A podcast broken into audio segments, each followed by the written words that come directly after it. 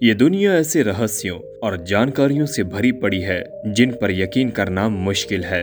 आज 10 ऐसे ही interesting facts आपको सुनाने जा रहा हूँ। पहला वेटिकन सिटी दुनिया का सबसे छोटा देश है। इसका क्षेत्रफल शून्य दशमलव दो वर्ग मील है और इसकी आबादी लगभग एक हज़ार है।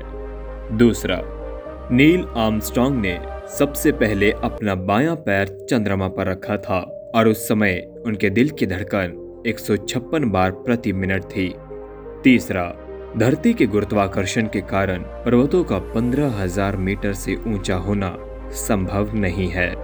चौथा, रोम, दुनिया का वो शहर है जिसकी आबादी ने सबसे पहले 10 लाख का आंकड़ा पार किया था।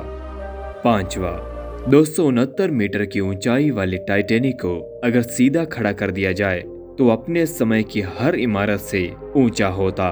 इतना ही नहीं टाइटेनिक की चिमनियाँ इतनी बड़ी थी कि इनमें से दो ट्रेनें गुजर सकती थी।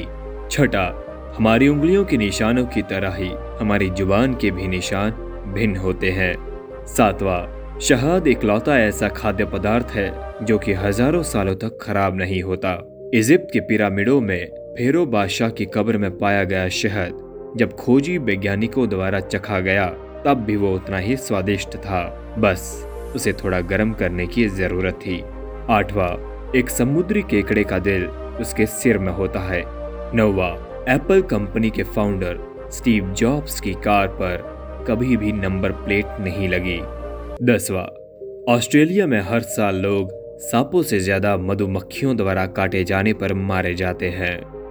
धन्यवाद, ऐसे ही इंटरेस्टिंग फैक्ट सुनने के लिए आप मेरे podcast listen voice of books को सुन सकते हैं।